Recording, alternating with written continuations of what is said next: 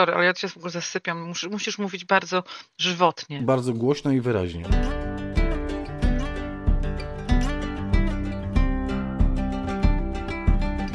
Naturalnie o ogrodach, odcinek 215.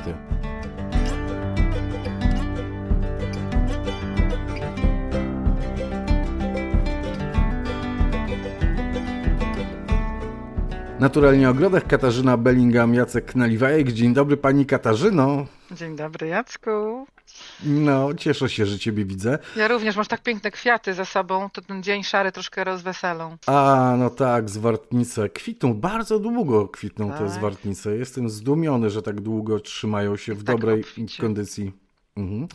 Dzisiaj trzecia część naszego krótkiego poradnika o pielęgnacji rozsad. Mhm. W pierwszym odcinku mówiliśmy, kiedy wysiewać.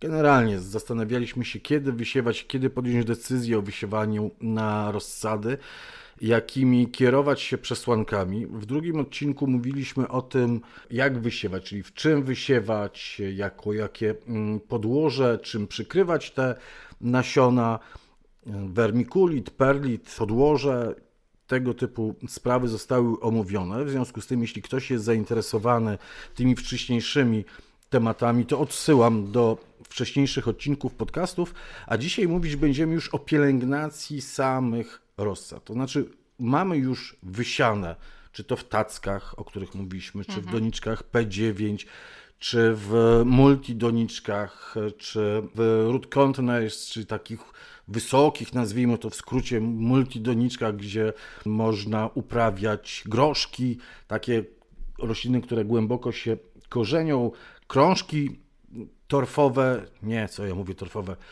krążki kokosowe.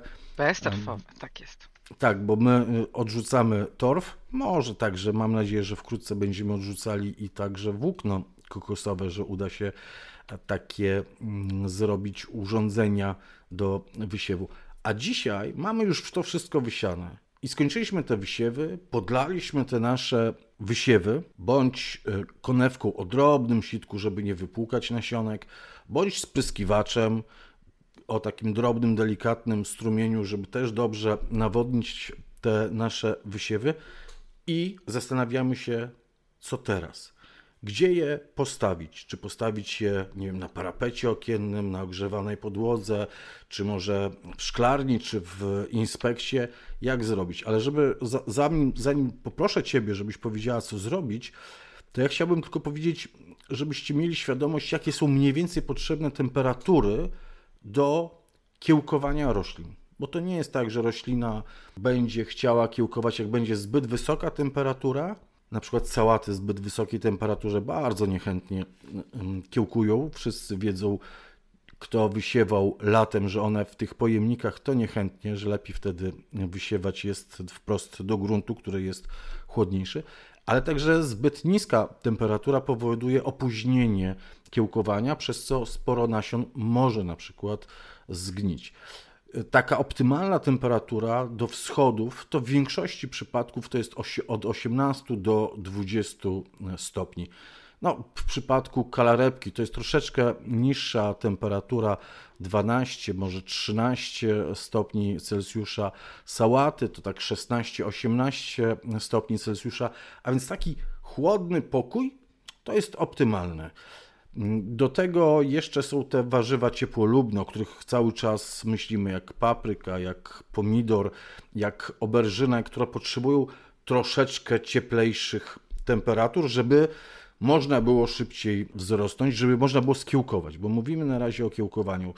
Papryka, pomidor, oberżyna to jest tak 25 stopni, około 25 stopni do kiełkowania. To co z tymi rozsadami nieszczęsnymi robić, z tymi wysiewami, gdzie jeszcze do rozsad jeszcze mamy kawałek? No tak, dobrze mówisz Jacku. Przede wszystkim trzeba sobie zdawać sprawę z tego, że różne warzywa czy kwiaty będą kiełkowały przy różnej temperaturze i na przykład jak podajemy Wam czasami, że no jak wyjdziecie na dwór wiosną i zobaczycie, że kiełkują pierwsze jednoroczne chwasty, no to już jest znak, że będą zaczynały kiełkować pierwsze warzywa również albo kwiaty w ogrodzie. Ale to jest taka minimalna i wcale nie optymalna temperatura, dlatego że mówi się, że już przy powiedzmy 3, 4, 5 stopniach może spokojnie kiełkować marchew na zewnątrz. Tak, tak. Ale Pietruszka, również, pasternak. tak, ale również marchew. Wiadomo, że się nie wysiewa e, pietruszki, ma- marchwi ogólnie, czy pasternaka do multiplatów, ale my wysiewamy malutkie marcheweczki, prawda, takie e, małe odmiany marcheweczek wewnątrz. I one e, bardzo lubią taką wyższą temperaturę, tylko ta temperatura, o której podawaliśmy, to jest taka minimalna, ale optymalna to jest temperatura, w której się będą najlepiej czuły i w której wykiełkują najszybciej. No oczywiście tylko pamiętajmy też, że kiełkowanie w dużej mierze zależy od jakości nasion, także nie przejmujcie się tym, jeżeli będziecie mieli problem, bo to nie zawsze oznacza, że wy coś robicie źle. Szczególnie kiedy macie taką sytuację, jak ja ostatnio miałam z groszkiem pachnącym. Wysiałam dwa zestawy groszków właśnie w tych root trainersach, o których Jacek mówił E, i e, do tego stopnia, że w jednym jest, że tak powiem, e, trzy czwarte jednego takiego zestawu jednej odmiany, a w drugi pozostałość tego zestawu i drugi zestaw był obsiany inną odmianą. I tylko wyszedł ten, e, wyszły te nasiona, które były posiane do tej jednej, e, do tej trzech czwartych, czy tam do, już mówiłam, to już nie wiem do czego mówiłam, ale widać bardzo dobrze granice tych nasion, które były lepsze, a tych nasion, które były gorsze. I one świetnie sobie wykiełkowały, teraz nadal stoją w nieogrzewanym tunelu, bo akurat ym, groszki to mówiliśmy wam ostatnio, czy podczas live'a, czy podczas ostatniego naszego spotkania tutaj e, podcastowego, że groszki mogą znieść e, chłody spokojnie, dlatego można je e, wysiewać wcześniej. Ale pamiętajcie, że bardzo fajnie można zaobserwować czasami właśnie jakość nasion, że nie wszystkie wychodzą równo i wtedy nie ma co na siebie e, e, tego zrzucać, że to jest jakaś nasza wina. My oczywiście też możemy coś e, zepsuć, możemy przechowywać nasiona w złej temperaturze, możemy mieć po prostu stare nasiona, ale prawda jest taka, że po naszej stronie, jak już mamy te nasiona, najważniejsze jest to, co Jacek mówi, czyli musimy znaleźć tą temperaturę optymalną do wysiewu. I, po, I przede wszystkim trzeba sobie zdawać sprawę, że różne rośliny będą potrzebowały różnej temperatury do y, skiełkowania, ale też ważne jest, żebyśmy pamiętali o tym, że y, rośliny będą potrzebowały wyższej, ogólnie zawsze, wyższej temperatury do skiełkowania niż później do wzrostu. Ta temperatura, o której mówimy teraz, no bo to dosyć wysoko, prawda? Na przykład dla tych No wszystkich tak, ciepłolubnych, 18-20 stopni, tak, czy dla tych 25. pomidorów 25, to się można by pomyśleć, kurczę felek, to jest naprawdę dosyć gorąco, gdzie to u mnie w domu jest tak gorąco. Nie martwcie się, y, możecie y, to, tą temperaturę im tylko zapewnić na ten moment, kiedy mają wykiełkować. I wręcz niedobrze będzie dla nich po wykiełkowaniu e, pozostanie w tej wyższej temperaturze. Wtedy natychmiast trzeba je przenieść do normalnej, że tak powiem, temperatury, o kilka, o, o, jeżeli chodzi o pomidory, to, to pewnie z 5-6 stopni niższej, tak? Czyli takiej właśnie jak panuje w naszych mieszkaniach. A żeby otrzymać wyższą temperaturę, no na moment kiełkowania, to możemy się posiłkować różnymi pomocami, tak? Możemy się posiłkować matami podgrzewanymi, e, możemy się posiłkować parapetem, który jest zaraz nad kaloryferem, Albo możemy się posiłkować takimi tackami, jeżeli znajdziecie gdzieś, wiem, że w Anglii one są dostępne, przynajmniej były kiedyś. bo kiedyś Propagatory. tak, one mają podgrzewane pod, podłogi, że tak powiem. Ja mam bardzo stary, ja mam mój jeszcze, wiecie co, z 97 i wcześniej roku, także bardzo, bardzo stary.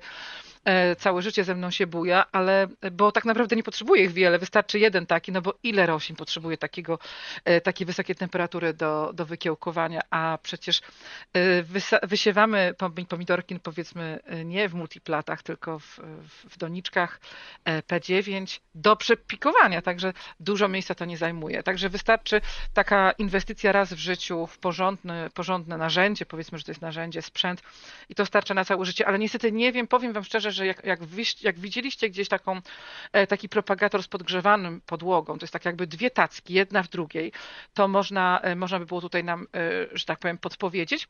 Oczywiście można też, jak ktoś troszeczkę kuma w tych sprawach i nie, nie, nie, nie, nie, nie, nie zelektryzuje się, ja bym pewnie to zrobiła, można spróbować samemu coś takiego stworzyć za pomocą e, takiego e, grzejącego kabla. Tak? z którego też można e, zrobić fantastyczne inspekt. Propagatory są, ale ceny też nie są niskie takich propagatorów, są dostępne.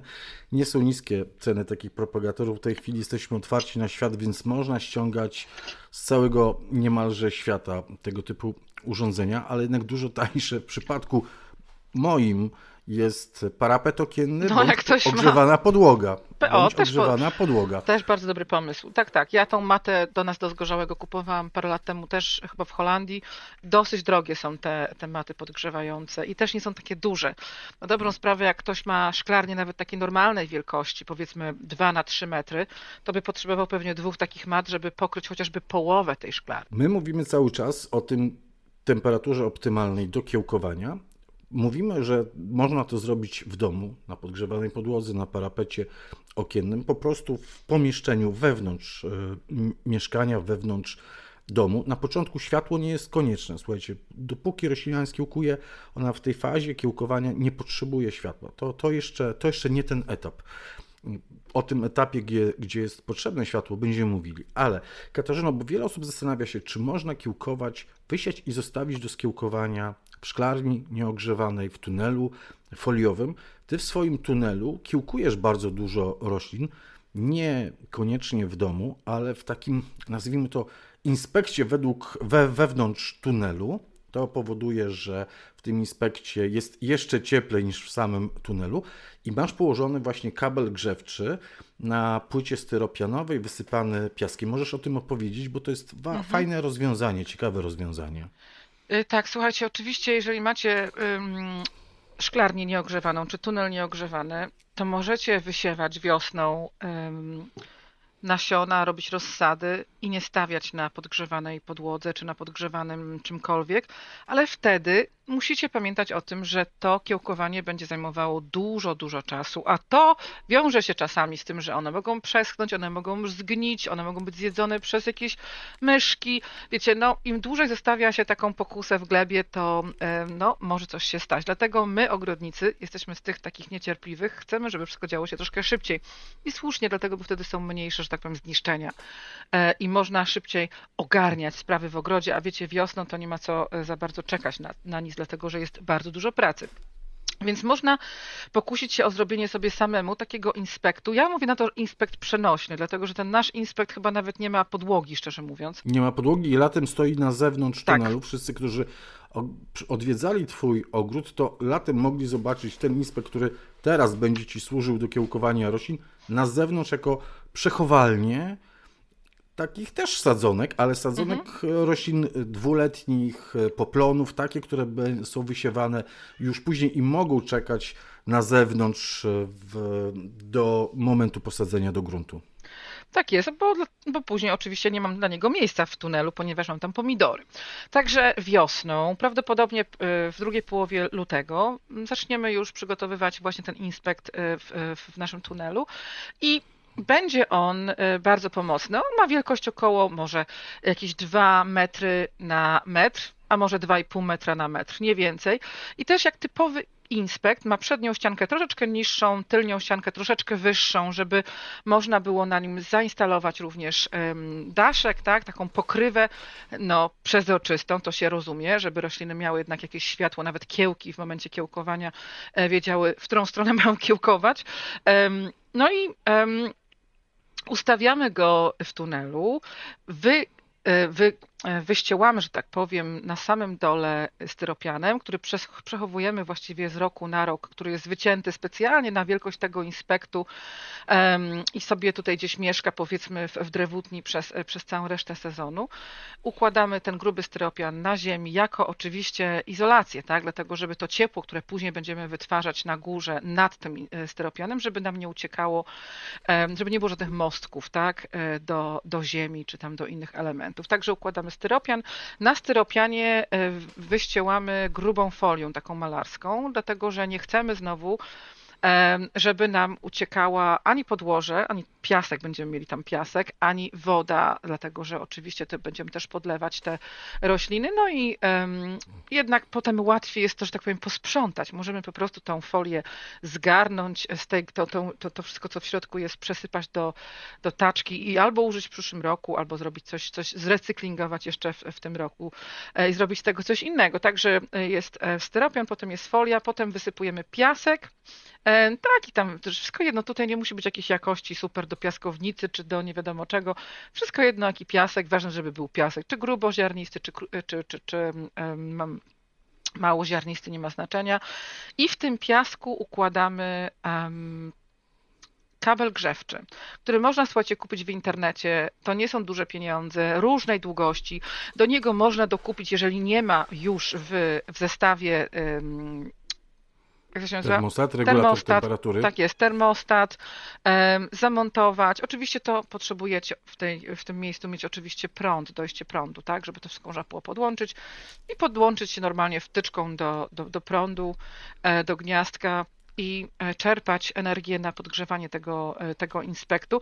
I no, My, y, ja chyba trochę pokręciłam, bo my chyba kładziemy ten, ten kabel, ten kabel na, tą, na tym plastiku i przyklejamy go do tego plastiku taką izolacyjną jeszcze taśmą, żeby on się nie przemieszczał, bo później to przecież pod, pod, pod piaskiem mogą się dziać różne rzeczy i potem wysypujemy na to cienką warstwę piasku. To nie jest gruba, słuchajcie, warstwa piasku, to jest dosłownie parucentymetrowa warstwa piasku, tylko po to, żeby to wszystko ładnie, e, ładnie e, przykryć, żeby e, można było ustawiać równiutko i P9 i multiplaty i tacki i cokolwiek tam po, potrzeba, tak? Także w ten sposób to przygotowujemy, e, podłączamy i tam kiełkujemy na początku sezonu pierwsze rośliny, które będą potem pierwszymi roślinami, które będą wysadzane do ogrodu. A co to są za rośliny? To oczywiście jest na e, terminarzu e, mm, wysiew, wysiewów nasion. Ja z tego co pamiętam, to w pierwszym, na, pierwszy, na pierwszy rzut pójdą właśnie różne e, cebule, pory, bób, tradycyjnie bób, słuchajcie, to jest wielka przyjemność wysiewanie, ponieważ on szybko kiełkuje, szybko można go wysadzać do ogrodu. Może groszek pachnący, jeżeli jeszcze jakieś nasiona znajdę, bo tak jak mówiłam, już wysiałam w zeszłym roku, roku. I po trochu, jak kolejne miejsca się zwalniają w momencie, kiedy rośliny kiełkują i są przenoszone już, bo pamiętajmy, te pierwsze warzywa to są rośliny, które tolerują chłody. A i tak w tunelu jest o wiele cieplej niż, e, niż e, na zewnątrz, o wiele cieplej. Cały czas przeżywają, przez te wszystkie mrozy przeżyły u mnie w nieogrzewanym tunelu oleandry i rozmaryn. To jest dla mnie bardzo, bardzo cieka duża ciekawostka i bardzo miła, miła, miła niespodzianka. Także potem to wynosimy, ewentualnie na początku, żeby zahartować, bo zawsze wam mówimy, że trzeba wszystko zahartować. Przykrywamy jeszcze na mroźne noce agrowłókniną. Pamiętajcie, że cały czas jesteśmy w tunelu, jeszcze nie wyszliśmy z tymi roślinami w tunelu. I później, jak tylko na, na zagonach będą, będzie możliwość, to można już te rośliny dalej wysadzać po wcześniejszym zahartowaniu i no i zakładając, że one będą miały już dobrze wytworzony e, system korzeniowy, także to już wtedy można będzie robić. Ależ przeszłaś drogę szybko. I ta, jak tylko miejsce się, no bo to z bobem to szybka droga w sumie. I jak tylko się miejsce pokazuje w inspekcie na następne warzywa czy kwiaty, to szybciutko będą następne szły, aż dojdziemy do momentu, kiedy na dobrą sprawę będziemy mogli tam już wkładać rośliny, które są um, ciepłolubne i które już będą wychodziły, że tak powiem, z tego um, inspektu już właściwie w kwietniu, tak? dlatego że od 1 kwietnia będziemy wysiewać kwiaty i tak dalej. Ale jakoś tak tradycyjnie zawsze wysiewamy e, i bakłażany papryki dosyć wcześnie, tak? do tego właśnie propagatora którego muszę poszukać. Wiecie, po całym sezonie, jeszcze po takim długim okresie nieobecności, ale na pewno ci się znajdzie, bo zawsze się znajduje. E, I później pomidory również, bo wiecie, te rośliny są traktowane jakoś tak jak święte rośliny. No zdecydowanie, tym bardziej, że potrzebują wyższej temperatury, tak jak mówiłem, tej optymalnej temperatury do kiełkowania. Kiełkowanie może być bardzo krótkie. Bardzo szybkie, tak jak sałaty kapusty, bardzo szybko skiełkują i pojawił się często po trzech dniach już wysokie rośliny, a mogę, że też trwać kiełkowanie bardzo długo, tak jak w przypadku na przykład cebuli, no poziomki, wysiewałem teraz ostatnio poziomki, to przecież trzeba czekać 3 tygodnie.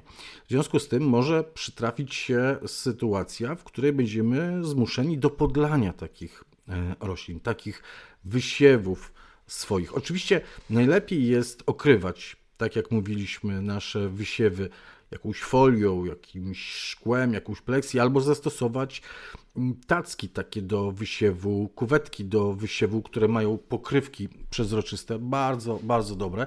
Przy okazji u Kasi za 15 zł takie kuwetki to jest po prostu. Tak, darmo. mam je właśnie, bo już tam nawet ja je mam, bardzo fajne są. Mhm. E, więc, e, więc bardzo dobrze się sprawdzają, ale okrywamy, żeby nie odparowywało, żeby podłoże nie przesychało. Ale te kontrolowanie, e, czy podłoże nie jest zbyt suche, jest konieczne, bo mamy wysoką temperaturę, często stawiamy w mieszkaniach, w takim inspekcie, jak Kasia mówi, też warto skontrolować, ale tam mimo wszystko tak nie jest suche powietrze. A w mieszkaniach, jeśli stawiamy to na parapecie okiennym czy na ogrzewanej podłodze, to w mieszkaniu jest zazwyczaj sucho. W związku z tym bardzo łatwo nam przesycha ta gleba.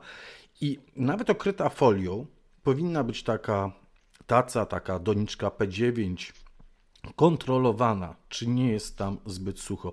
I mhm. warto podlać albo jakąś taką drobną koneweczką, albo po prostu z peskiwaczem. Warto podlać. Ja chciałam powiedzieć, bo Jacku już mówisz o tych, o tych małych szklarenkach. Mhm. Ja chciałam powiedzieć, że do mnie dotarły wreszcie te moje święte multiplaty i ja jestem w szoku, jednak ja zapomniałam. Ja już za długo pracowałam z tymi polskimi sprzętami, jakie one są twarde jakie one są, słuchajcie, porządne. One na pewno wam starczą na 10 lat. Co, Kazia, ja proponuję, że tak, ja wezmę swoje multiplaty, te swojego sklepu, ty weźmiesz swoje, będziemy mogli się bić po głowie. No, no, to Bo one są wiem. elastyczne, więc krzywdy nam nie zrobią, a jednocześnie nie połamią się. Ale są tak fantastycznie twarde. Zrobimy bitwę na poduszki. Tak jak kiedyś była bitwa na poduszki, a teraz bitwa tak, na multiplaty. Na multiplaty. Znaczy, wiecie co, no bo mówiliśmy ostatnio o tym, czy będziemy je ciąć na kawałki, prawda? Bo zazwyczaj tniemy je na mniejsze, ale nie ma sensu, ponieważ one są tak porządne, bo kiedyś było, dla mnie z tymi dużymi multiplatami zawsze jest taki problem, że się wszystko wypełni, że, to, że się wypełni wszystko podłożem, się po, tym, po tych dwóch nasionkach wy, wypełni te e, małe komóreczki, jedno po drugie, potem tu się to zrobi, podleje się, pocałuje się na do widzenia i potem się to podniesie i wszystko się rozerwie i złamie i spadnie. Ile razy to się zdarzyło? Także ja jestem po prostu pod wrażeniem jednak jakie one są mocne, te, te, multiplaty i nie mogę się doczekać naprawdę pracy z nimi. Oczywiście, wiecie, ja mam dużo multiplatów tutaj wzgorzałem, które używaliśmy od lat i staram się zawsze jeszcze do końca, do ostatniego porwania i po prostu już niemożliwości używania, używać te wszystkie multiplaty i nie wyrzucać ich do plastików, aż naprawdę nie będą tego wymagały. Ale ym, i mam dużo multiplatów różnej wielkości, więc to nie jest tak, że nagle się wszystkich pozbędę i zaraz kupię wszystkie nowe. To nie jest tak w życiu i tego nikt, od nikogo nikt nie wymaga, e, bo to też by nie było tak naprawdę nie, fajne. mówimy, że nie róbcie tak, wykorzystujcie do końca. Dokładnie do końca wszystko, co się da, bo mówiliśmy o pojemnikach, jak w poprzednim odcinku mówiliśmy o pojemnikach, to wspominaliśmy także to ty mówiłaś o serkach homogenizowanych, o kubeczkach po serkach homogenizowanych. Ja mówiłem o tych kubeczkach po jogurtach. jogurtach Wszystko tak. można wykorzystać. Ja do okrywania swoich wysiewów stosuję folię bąbelkową, w którą są pakowane różnego rodzaju przedmioty, które przychodzą z przesyłką. Super. No właśnie ja dostałam tą przesyłkę, ale w folii bąbelkowej zielonej. Co teraz mam zrobić? Okryć. Do czasów wschodów okryć, bo tam dużo światła nie jest potrzebne, Katarzyno. To, nie, nie, to, to, takie rzeczy to są bardzo przydatne i niestety pewnie tak samo masz Jacek i pewnie wszyscy, co nas słuchają, też tak mają. Mamy wypchane wszystkie kawałeczki naszych domów i piwnic i strychów różnymi pierdełkami, które kiedyś się mogą przydać i oby się nam wszystkim kiedyś przydały. Ja się przydały. zastanawiam, jak ja mogę zaparkować w swoim garażu samochód, bo magazynem jest właśnie garaż samochodowy. Kasiu, Kasiu, idziemy dalej, idziemy dalej.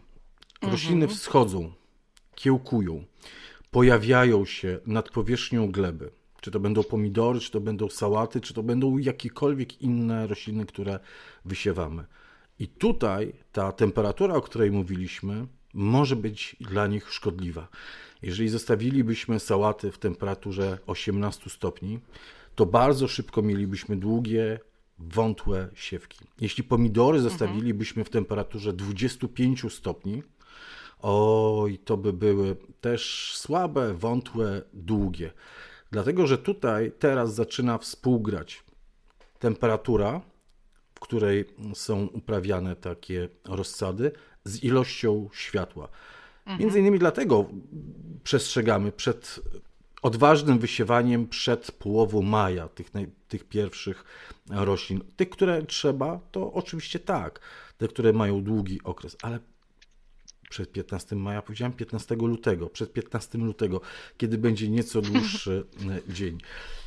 Przestrzegamy, tak? Przed, przed wysiewami, przed 15 mm, lutego, bo jest jeszcze mimo wszystko krótki dzień, ale chciałbym teraz, żebyś opowiedziała o tym takim współgraniu. Światło, temperatura, bo wiadomo, im mhm. bardziej nasłonecznione miejsce znajdziemy dla naszych rozsad po wzejściu, tym troszeczkę wyższa może być e, temperatura, ale jeśli jest to, a najczęściej są to parapety okienne, to nawet jak jest okno z południa, to w połowie lutego, czy nawet jeszcze w marcu jest tak niewiele światła, że one będą chciały szybko rosnąć, wyciągać się do tego słońca, no bo jak możemy obniżyć nisko temperaturę w domu? Do ilu stopni? Nie, nie, e, dlatego tak, oczywiście, bo słuchajcie, no te rośliny troszeczkę my im robimy, troszeczkę robimy im manianę, że tak powiem, ponieważ my im dajemy sztucznie taką wysoką temperaturę. Więc, e, ale nie zapewniamy im sztucznie ciepła, e, światła. Nie zapełniamy im, oczywiście możecie, jeżeli chcecie się naprawdę bawić w jakieś super przyspieszanie i mieć już pomidory, wiecie, 30 marca, trochę przesadziłam i tak nie będziecie mieli, to no wiadomo, że w różne profesjonalne miejsca, które e, uprawiają pomidory na sprzedaż, czy jakieś tam inne, inne powody profesjonalne, to zapewne mają takie warunki, ale zazwyczaj my nie mamy takich warunków, bo nie ma takiej potrzeby. A wiąże się oczywiście to z ogromnymi kosztami. Także słuchajcie, jeżeli one wykiełkują w tak gorącym powietrzu, w takiej gorącej temperaturze powietrza i zostawimy je w tej temperaturze, no to one będą myślały, że faktycznie jest, są na dworzu, jest gorąco, już jest ten czas w roku, jest ekstra, można się opalać. I wcale tak nie jest. One będą szukały tego światła, będą szły do tego światła, będą rosły, rosły, rosły, będą cieniutkie, będą takie rachityczne i oczywiście takie siewki do niczego się nie nadają.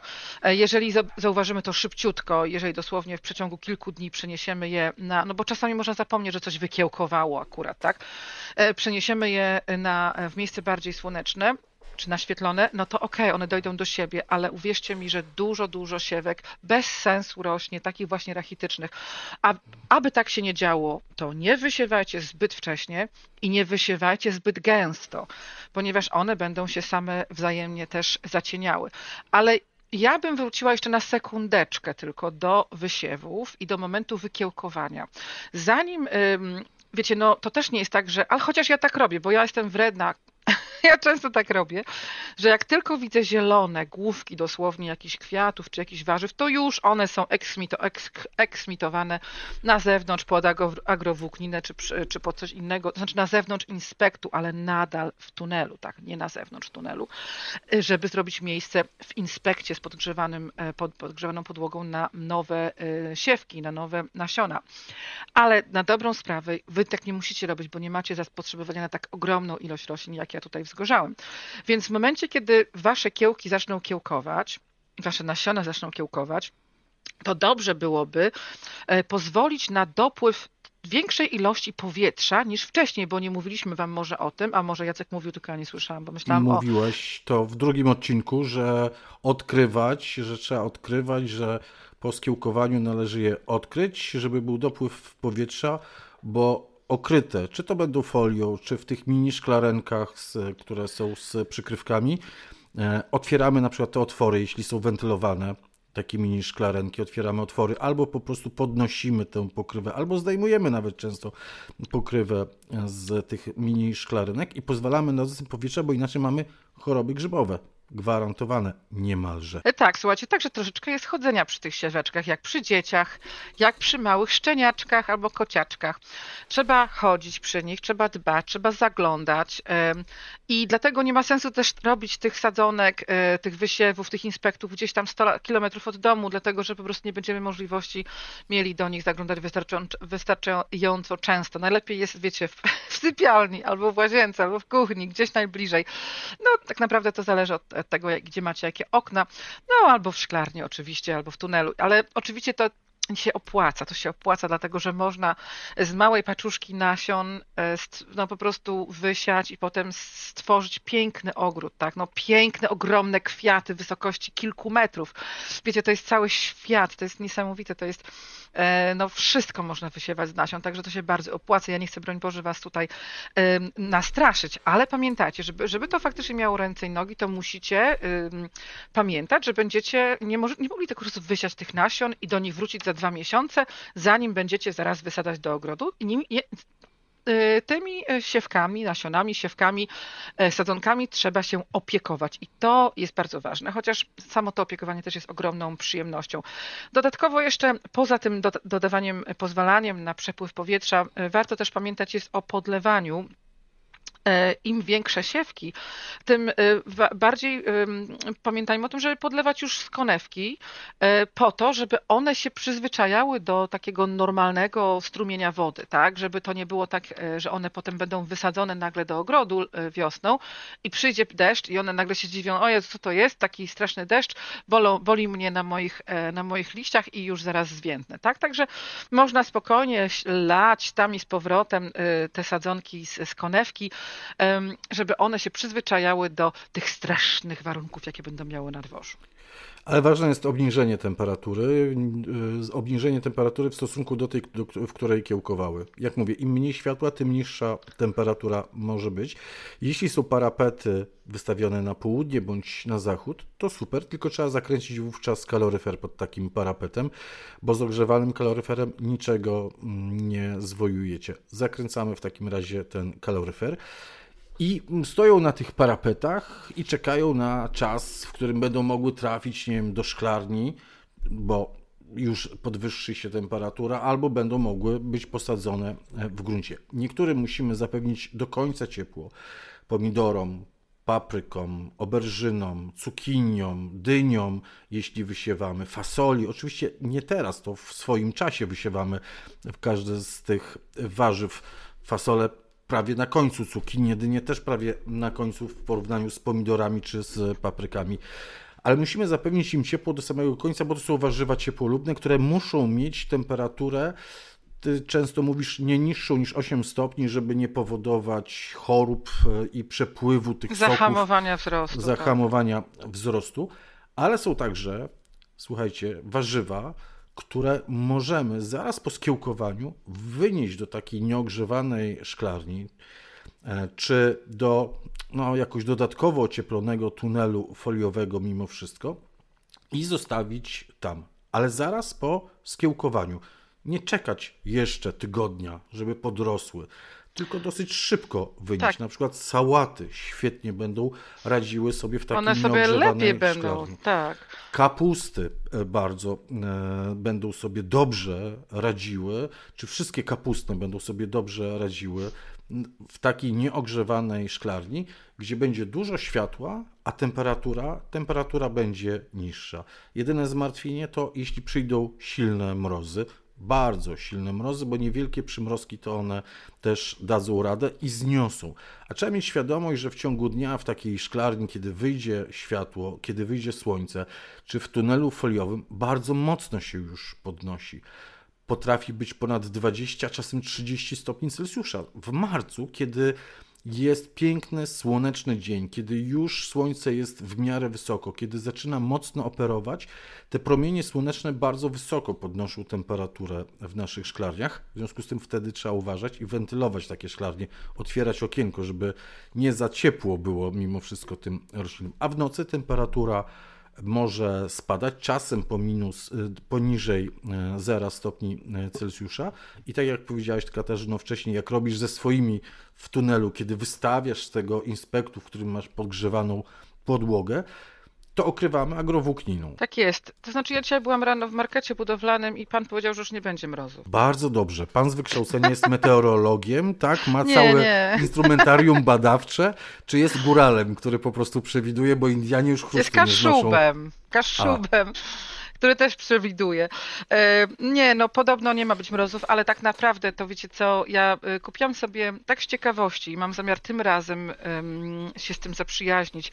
Dwa termometry, jeden termometr minimalny i maksymalny do tunelu i jeszcze dodatkowy do szklarni, bo to jest bardzo ważne. To jest też bardzo ciekawe, jaka temperatura jest minimalna, w tunelu, kiedy nas tam nie ma nocą, jak, jakie, jakie wytrzymują temperatury nasze rośliny.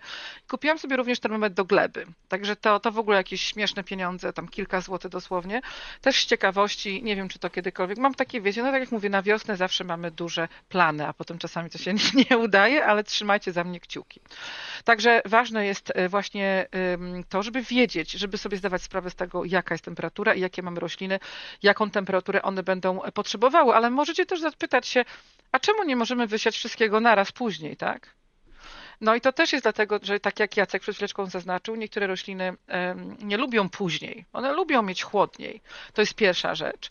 A druga rzecz jest taka, że jeżeli chcecie wypełnić warzywnik i jeszcze ogród kwiatowy, no to nie zmieścicie wszystkiego za jednym razem, a poza tym nie będziecie mieli tyle czasu, żeby wszystko naraz pikować, e, przesadzać, wysiewać i pielęgnować. Także wydaje mi się, że to jednak ten okres czasu od połowy lutego do końca maja zarezerwujcie sobie na wysiewy, pikowanie, doglądanie sadzonek i wysadzanie, dlatego że ostatnie sadzonki e, będziecie wysadzać do ogrodu pewnie już pod sam koniec maja. Często takie rzeczy właśnie jak dynie, arbuzy, cukinie, kukurydze idą do ogrodu dosyć późno, fasole, które wspomniałeś. Często to jest przełom maja i czerwca w przypadku na przykład Dokładnie. dyni, arbuza, jeśli byśmy chcieli, czy melona.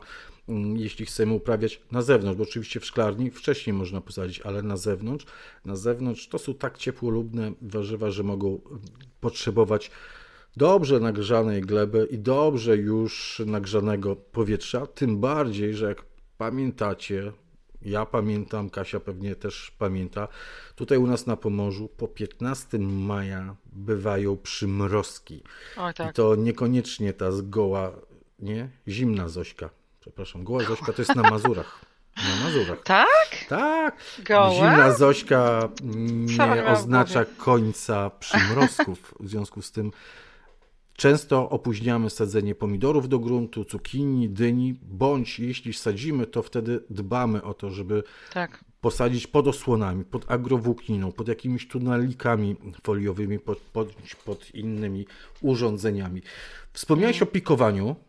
O, to ciekawe. Wszystkie rośliny, wszystkie potrzebują pikowania? No nie, tylko te rośliny, które będziemy wysiewać do takich zbiorczych, że tak powiem, doniczek typu P9 albo tacek, no, które nie będą mogły wytrzymać całego czasu od momentu wysiewu przez wzrost aż do wysadzania do ogrodu, no w takim ściśniętym środowisku, prawda? No to tak jakbyśmy, jak te sardynki przysłowiowe w, w, w konserwie.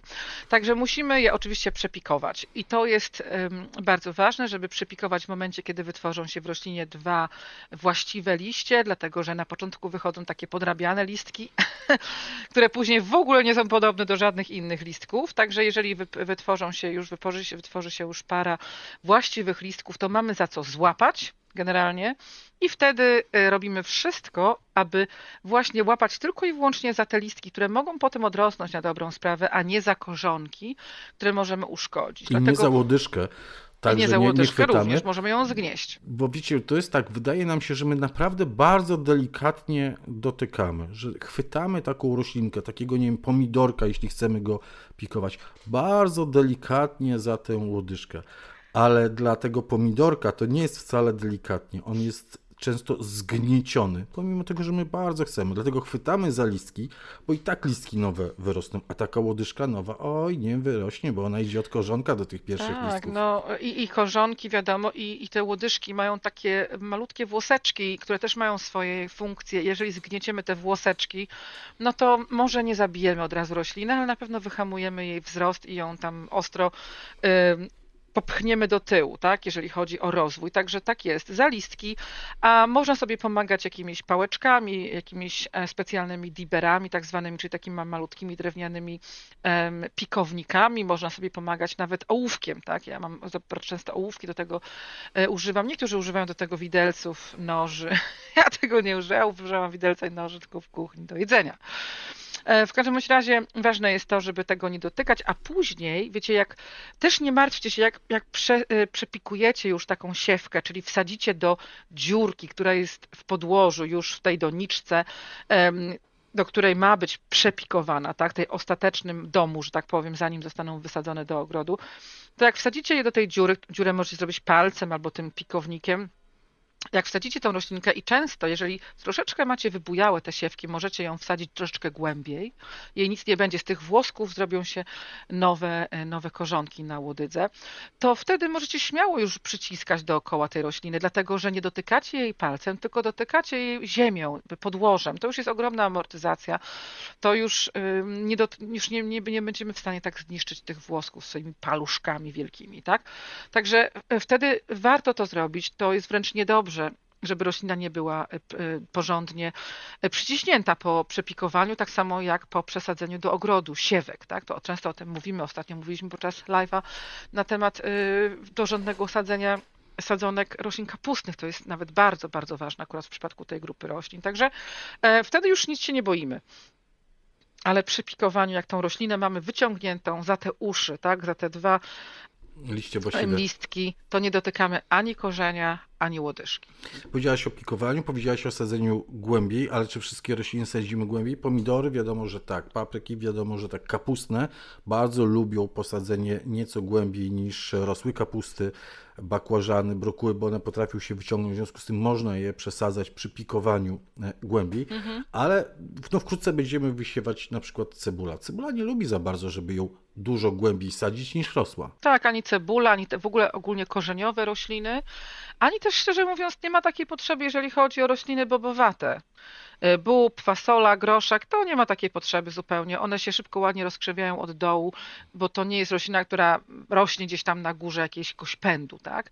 Także z tych roślin nie musimy sadzić głębiej, ale wszystkie te rośliny, które tak jakby mają pędy wzrastające do góry i dopiero gdzieś tam u góry mają liście, także właśnie tak jak i nawet i sałaty tak się zachowują, dużo roślin się tak zachowuje, również kwiaty słuchajcie, również kwiaty jednoroczne się tak zachowują, to można swobodnie sadzić troszkę, troszkę głębiej. A jeżeli roślina po kiełkowaniu i w początkowych fazach wzrostu zacznie wytwarzać od razu taką rozetę, no to wtedy y, nie ma sensu zagłębiać jej wyżej, bo zagłębiamy już liście, a nie pędy. Tak? Staramy się zagłębiać, wsadzać głębiej pędy, a nie liście, no bo liście zgniją. Liście Werbena patagońska tworzy taką szybką rozetę tuż nad powierzchnią tak. gleby. Poziomka tworzy taką e, szybko e, rozetę. Między innymi te e, rośliny tworzą takie rozety i wtedy nie ma co zasypywać tych liści podłożem, nie ma co ich głębiej kiełkować. A czy usuwamy trochę korzonków, jeśli mamy zbyt długie korzonki? Przy pikowaniu? Są rośliny, które wytwarzają ogromną mas masę korzeni, tak, ogromną. I wtedy nie ma za bardzo co się przejmować, jeżeli troszeczkę obetniemy nożyczkami czy sekatorem ostrym. Oczywiście tego nie robimy palcami, tak, no bo to z tego samego powodu, że nie dotykamy palcami żadnej części rośliny przy pikowaniu ani przy sadzeniu za bardzo. Ale na przykład korzenie, tak jak pewnie myśl, masz na myśli korzenie cebuli i y, porów oraz korzenie, czasami korzenie bobu, bo bób potrafi rosnąć jak, jak zwariowany. Jeżeli macie taką potrzebę, to możecie, ale e, bób to nie jest taki problem, bo zazwyczaj on nie jest pikowany. Bób jest rośliną, która już idzie od razu do ogrodu, bo sadzimy je albo do indywidualnych e, takich komóreczek w, w multiplatach, albo jak do jakiegoś większego, e, do albo do dużej skrzyni, albo do doniczek, potem wysadzamy wprost do ogrodu. Ale jeżeli na przykład mamy taką roślinę jak, jak cebulę, jak cebulę, normalną cebulę, to słuchajcie, no po wysianiu tak rzutowo albo do pojemnika P9, albo do tacki, musimy ją przepikować, a ma tak ogromny ogromny ten swój długi korzeń.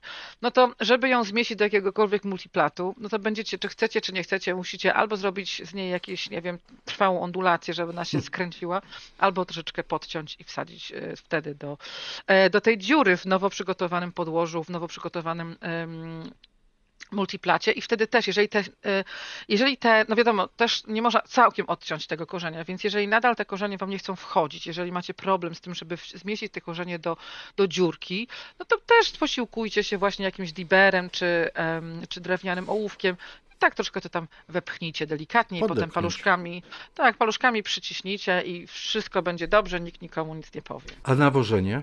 czy powinniśmy nawozić nasze rozsady, czy powinniśmy nawozić przed pikowaniem, po pikowaniu, te rośliny, które długo pozostają w pojemnikach. Bo to, co jest fajne w pikowaniu, słuchajcie, to, co jest istotne i co mówiliśmy także w poprzednim odcinku istotnego, że rośliny do wysiewu na początku nie potrzebują żyznej gleby, że to może być uboga, gleba, w którą wysiewamy, ona kiełkuje. I potem przepikowujemy. I tam y, Katarzyna mówiła, że jak przepikowujemy, to warto dodać kompostu, warto dodać obornika albo granulowanego do takiej gleby, albo takiego sypkiego obornika, żeby to już było podłoże zasilone, ponieważ już ta roślina po skiełkowaniu no, będzie potrzebowała energii do wzrostu, będzie potrzebowała tych składników pokarmowych do wzrostu, więc już mamy glebę przygotowaną, więc już ten etap z wysiewu do przepikowania zmienia nam podłoże. Dajemy mhm. w momencie przepikowania te rośliny do podłoża, które jest już zasobne, które ma te składniki pokarmowe. Ale często są rośliny, które wysiewamy na przykład do multiplatów i czekamy z tym posadzeniem do e, gruntu przez dłuższy czas, nie przesadzając, nie pikując ich, albo tak jak powiedziałaś na przykład o cebuli, yy, przepraszam, nie o cebuli, tylko o porze, który niekoniecznie trzeba przecież przepikowywać. Por dobrze wytrzyma w takiej doniczce P9 wysiane do momentu posadzenia na, do gruntu, na zagon. Ale on mhm. wtedy potrzebuje dłuższego czasu. Czy nawozić, czy nie nawozić? E, tak, no trzymajcie się generalnie takiej zasady, że rośliny do kiełkowania nie, nie potrzebują e, nawozu, tylko potrzebują światła, wody, tak? I czegoś, w co się mogą zaczepić, czyli nawet to może być, jak wiecie, e, watka, kawałek watki, albo żwirek, albo e, kawałek skarpetki, to nie ma znaczenia, ale później oczywiście zaczyna się ta, ta poważna sprawa już, tak? I to już to, ten wzrost i wtedy jak najbardziej roślina już potrzebuje pewnych składników pokarmowych, więc tak najbardziej zbalansowany, naturalny nawóz. Więc jeżeli robimy nową mieszankę i pikujemy, no to wiadomo, to jest bardzo proste, bo wtedy po prostu dodajemy sobie e, troszeczkę tego nawozu naturalnego w postaci obornika granulowanego czy, czy suchego, ale rośliny, które są cały czas w tym samym podłożu od czasów wysiewu, będziemy po prostu nawozić za pomocą płynnych nawozów naturalnych, ale tak, nawozimy. Słuchajcie, nawozimy, y, szczególnie, że one później już przed wysadzeniem, na przełomie kwietnia i maja, one już są naprawdę duże. Niektóre kwiaty są duże, słoneczniki, kosmosy, warzywa niektóre są już duże. Na, naprawdę o, im się przyda troszeczkę naturalnego nawozu, dlatego, że siedzą w tych multiplatach i tak i czekają tak, na to wysadzenie do ogrodu. A czasami nawet przychodzi ten moment, kiedy można wysadzać do ogrodu, a my po prostu nie dajemy rady czasowo. Także cały czas, żeby utrzymywać przy życiu, możemy je w ten sposób e, nawozić, podlewając z naturalnym nawozem e, płynnym, czy to jest humus, czy to są właśnie rozcieńczone jakieś nawozy stałe typu obornik granulowany, czy to jest gnojówka z e, obornika czyli tak zwany krowiniec, tak? E, czy to jest, e, no w tym, na tym etapie również może być gnojówka z, z pokrzywy, tak? Dlatego, że azot będzie bardziej potrzebny niż wszystkie inne składniki chemiczne, dlatego, że będą, będą, będą rośliny potrzebowały tego azotu, aby rosnąć, rozwijać swoje zielone części na tym etapie swojego życia. I też bardzo fajny moment, jak one już są takie duże, kiedy one już mają no, z 10 centymetrów albo i więcej, te sadzonki już są takie e, fajne, duże liście mają, to też czasami podlewanie z góry nie jest takie takie efektowne, jak na przykład wstawienie ich do tacki, która jest wypełniona wodą zmieszaną z nawozem płynnym i sobie żeby one same sobie się napiły e, tego, tego, tej wody z nawozem tyle, ile im potrzeba e, i wtedy nie musimy się martwić, że gdzieś tam woda polewana po liściach gdzieś spłynęła nie tam, gdzie trzeba. Podsumowując ten, ten, tę część, e, mm, rośliny do skiełkowania potrzebują no, dosyć wysokiej temperatury, 18-20 stopni. Te ciepłolubne nawet będą chciały mieć około 25 stopni Celsjusza. Po skiełkowaniu będą potrzebowały bardzo dużo światła, w związku z tym południowe okna, zachodnie okna, ale z zakręconymi kaloryferami, tak żeby tam temperatura wynosiła około 16-18 stopni, wiecie, i, i, i, raczej nie więcej, bo będzie Wam chciała taka roślina za bardzo e, wyrastać. Jak jak wyciągnie się, to Katarzyna już podpowiadała, można posadzić głębiej, po prostu wiele roślin, pikując takie rośliny do nowych mm, pojemników. Można przenieść do szklarni nieogrzewanych zaraz po e, wzejściu, ale te rośliny, które znoszą chłody, które są chłodnolubne, które dobrze znoszą chłody, dobrze znoszą przymrozki, to są prawie wszystkie chyba warzywa liściowe na wszelki wypadek mówię prawie wszystkie, bo może coś jest, co je wolałoby ciepło, jak sobie mm, myślę, ale załóżmy, że to są prawie wszystkie warzywa liściowe. Podobnie jest z korzeniowymi, z kapustnymi, także to są tego typu rośliny, które można przenieść do nieogrzewanej szklarni, okrywając dodatkowo agrowłókniną na noc czy na bardzo mroźne dni, chociaż już światło, jak mówiłem, operuje i doświetla i dociepla taką naszą szklarnię. Przepikowujemy, podlewamy, nawozimy, jaka, jak jest tego potrzeba, ale każdy z tych etapów wysiania, potem przeniesienia do chłodniejszego pokoju albo do szklarni, a potem wyniesienia ze szklarni czy z inspektu do gruntu powinien być przeprowadzony ostrożnie, i tutaj dochodzimy do ostatniego tematu, który chciałbym, żebyśmy poruszyli, to jest hartowanie roślin. Coś, o czym często zapominamy, i potem nam przychodzi do porażek. Ja mówiłem w którymś z podcastów o porażce z ubiegłego roku, kiedy wysiałem bób i kiedy no, nie przyłożyłem się do tego procesu hartowania zbyt e, uczciwie i część bobów, część e, sadzonek bobu po prostu mi zmarzła. Te górne liście poczerniały. On odbijał, ale i tak wysiałem na nowo. I tak odbijał z tych dolnych części, które nie zmarzły, ale te górne wystawione wyżej mm, na e, mróz zmarzły. Więc dlatego proszę Ciebie, Przypomnij mi, słuchaczom, o tym nieszczęsnym hartowaniu, szczęsnym w zasadzie hartowaniu. No tak, dlatego, bo to jest, taki trochę, to jest taka zmyłka, prawda Jacku, bo cały czas tłumaczymy, że bób jest rośliną odporną na chłody. No to dlaczego, jak to się mogło stać, jak że mógł tam przymarzło? Dokładnie. No. no dlatego, że on jest y, odporny na chłody, ale wiecie co, no tylko wtedy, kiedy jest do nich przyzwyczajony. Tak samo jak my. My też, też, jesteśmy też odporni na, na coś tam, powiedzmy. Ale jak jedziemy na wakacje słoneczne, no to nie raz, nie dwa. Ja sama miałam porażkę, ponieważ nawet pół godziny, tak, y, bez jakiegoś ochrony y, przed słońcem, kończyło się po, po, po, porządnym y, spaleniem się, tak? I to zazwyczaj z jednej strony, powiedzmy. Także e, tak to samo, jeżeli chodzi o rośliny. E, rośliny mogą znosić takie czy siakie warunki, ale tylko wtedy, kiedy będą do nich przyzwyczajone. I tak samo jest, słuchajcie, z drzewami. Ja wiem, że mówimy o sadzonkach, ale jeżeli często jak kupujecie młode drzewa, to napisane jest na, e, w instrukcji, czy tam powiedzmy na stronie internetowej szkółki, w której kupujecie to drzewo, że młode rośliny będą potrzebowały okrycia, ale później już nie, one się przyzwyczają. I to samo z tymi wszystkimi roślinami, które będziemy wysiewać tej wiosny. One będą miały super traktowanie. Na początku w ogóle będą w, w ogrzewanych warunkach, zupełnie nienaturalnych, więc musimy cały czas na nimi, nad nimi, y, wiecie, no, sprawiać e, opiekę, sprawować opiekę, żeby one mm, żyły, tak? One będą musiały być przez nas podlewane, dogrzewane, pikowane, przestawiane, całowane trzeba będzie do nich gadać, różne, różne, różne rzeczy ludzie będą robili, no to potem nie można takie coś, taki, takie rośliny, takie wypamperowane wyrzucić do ogrodu, prawda?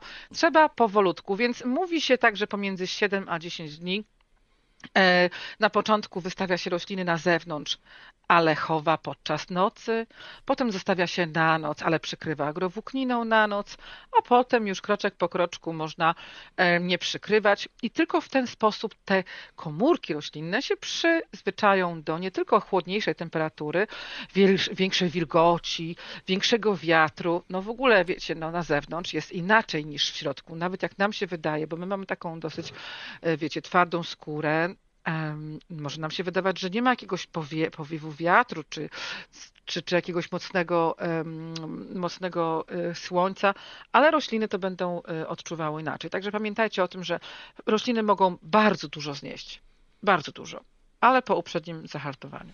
I to hartowanie przyzwyczaja te rośliny do światła słonecznego, bo przecież postawione na parapecie okiennym za szybą, czy postawione nawet w szklarni, czy inspekcie, przykryte e, poliwęglanem czy szybą, to nie jest to samo światło, co dostają światło na zewnątrz.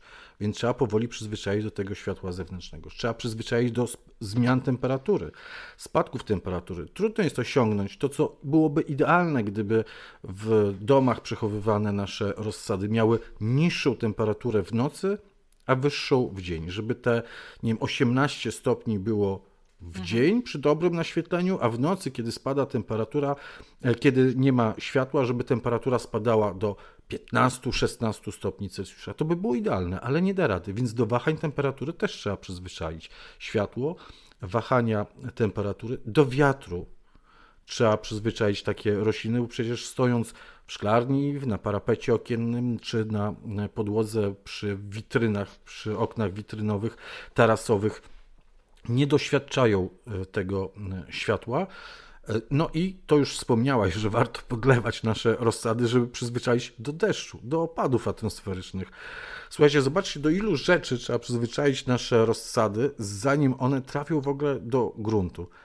Ja to czasem porównuję, mm, nie wiem jak ty swoje, że tak powiem, dziecko wyprowadzałeś po raz pierwszy na spacer. Ja pamiętam, jak swoje najstarsze dziecko wyprowadzaliśmy po raz pierwszy na spacer. To leżało w wózku w mieszkaniu przy szeroko otwartym oknie. I to było takie pierwsze wyjście na spacer. Hartowanie dziecka do wyjścia na zewnątrz, tym bardziej, że się urodził w środku zimy. E, więc to jest takie pierwsze, pierwsze było wyjście. I podobnie jest z roślinami, że trzeba je po prostu, tak jak Katarzyna mówiła, powoli, stopniowo przyzwyczaić do tych warunków, które będą miały w miejscu docelowym, w miejscu, do którego chcemy przenieść z domu do szklarni, ze szklarni do gruntu. Tak jest. I nawet jeżeli są rośliny, które typowo uwielbiają słońce, na przykład pomidory, to wcale nie zaszkodzi im, żeby były hartowane przez pierwsze dwa dni, na przykład pod jakimś ażurowym stołem drewnianym w ogrodzie, czy w jakimś takim ciemniejszym zakątku, nie całkiem ciemnym, wiadomo, ale nie w pełnym słońcu. W rozproszonym tak. świetle, na przykład tak. pod e, koronami drzew. W maju tak jeszcze tak nie ma gęstych liści, jeszcze to światło jest no, u nas ażurowe. jeszcze na początku nie ma w ogóle liści. No i światło jest ażurowe, w związku z tym tam takie pomidory nie będą narażone na silne promienie słoneczne, będą mogły powoli się przyzwyczajać. Te pomidory gruntowe, bo te szklarniowe to niech stoją w szklarni i już tam nie, no ma, tak. nie ma problemu. Tak jest, dokładnie. Słuchajcie, no ja jeszcze nie mam podanych terminów e, warsztatów w naszym ogrodzie wiosennych, ale to już ja już za lada, za kilka dni powinno to być już podane i będziemy robili te wszystkie cuda z sadzonkami, z siewkami, z wysiewaniem, więc jeżeli macie ochotę, to śledźcie Instagram, śledźcie Facebook i tam, jeżeli będę wreszcie miała te daty, to na pewno to będzie miejsce, gdzie będzie można je znaleźć. I zapraszam serdecznie, póki są miejsca. Są miejsca, bo jeszcze nie są ogłoszone, więc spokojnie. A ja zapraszam na poniedziałkowego live'a o godzinie 19 bo tam odpalimy e-book mój. E-book mój o planowaniu warzywnika, jak również zaproponujemy Wam taką fajną przygodę związaną z newsletterem. W związku z tym zachęcam do tego, żebyście byli w poniedziałek o godzinie 19 na live. Zapraszam także do e, zapisania się na newsletter naturalnie o ogrodach, bo tam powtórzymy kalendarz siewów na styczeń i luty już za chwilę od jutra od jutra, od 26 stycznia, od piątku 26 stycznia mamy kwadrę korzenia i będziemy wysiewać cebulę, pola. Jejku. Ja jeszcze nie jestem mentalnie przygotowana, bo jeszcze muszę, nie skończyłam książki. No to ja za ciebie wysieję. Możemy, możemy przestawić kalendarz? Tak, Katarzyno. Będziesz mogła spokojnie wysiać to w lutym to, co mówiłaś słuchaczom, to no nie wiem, jest tak, no że jak nie wysiejesz w styczniu, to nie będziesz mogła czegoś wysiać w lutym. Cebulę, spokojnie, pora, spokojnie będziesz mogła wysiać także w kwadrze korzenia w lutym. No na szczęście moje nasionka z mojego sklepu, te włoskie nasiona są, mają tak piękne opakowania, one są takie ładne, że na razie wystarczy mi tylko wąchanie, głaskanie i e, patrzenie, oglądanie tych opakowań nasion. A ja dzisiaj przeglądałem cebulę, wiesz, w Twoim sklepie. Są fantastyczne rzeczy, bo są te cebule takie, które e, uprawia się dla cebuli, czyli dla tej takiej okrągłej, dużej, a czasami płaskiej bulwy, ale odkryłem te piękne cebule, które uprawia się dla, nazwijmy to, dymki. Nie są to siedmiolatki, to nie jest cebula siedmiolatki, w której zbieramy szczypior, tylko takie małe podłużne cebulki z taką fajną, grubą nacią, które są stosowane do, w kuchni, myślę, że angielskiej bardzo mhm. często tak, tak, są tak, stosowane. Tak, tak. Są stosowane mm, w kuchni y, włoskiej. I to nie są z dymki, tylko z nasion. I one piękne mają takie albo białe, albo czerwone te cebulki i zielone, taki fantastyczny szczypior. I co więcej, one nie są ostre. One są nawet lekko słodkie w smaku. Przesadzam z tym słodkim, nie? bo dla mnie słodki to cukier, ale nie są ostre w smaku. Lekki, lekki taki delikatny e, smak i tak samo szczypior ma bardzo delikatny smak. Są przeróżne, słuchajcie, w tej chwili e, warzywa, nie tylko jeden, e, jedna odmiana cebuli, a cebula do różnych zastosowań. I to już od jutra. Dobrze, że mam te wszystkie cebule u siebie, ale to niestety jeszcze na, na chwileczkę tylko pogłaszczę te nasionka i jeszcze nie będę wysiewać. Muszę skończyć pisać. Będzie jeszcze luty. Dobrze, to dobrze. Dziękuję Wam bardzo serdecznie. Zaprosiliśmy na warsztaty do Katarzyny. Niedługo będzie publikacja. Może na poniedziałek udać się Katarzyno, to byśmy na live zapowiedzieli także te Twoje e, warsztaty. W poniedziałek także będzie premiera e-booka o planowaniu warzywnika. Jeśli nie zaplanowaliście, to zachęcam do tego, bo to może być dla Was dobra pomoc w planowaniu własnego warzywnika. Ale to jak zaplanować, to i tak Was zachęcam, bo jest bardzo fajne, ja się nie mogę doczekać, bo ja jeszcze nie mam poznajomości, chciałam powiedzieć, na forum światowym. Złapałaś mnie. Ale to nic, dobrze, dobrze Jacek, bo ja nie mogę, bo jak już będę miała, to już będę chciała siać, także na razie jeszcze nie chcę. Dziękuję bardzo, do zobaczenia w poniedziałek o 19. Tak jest. Pa, pa.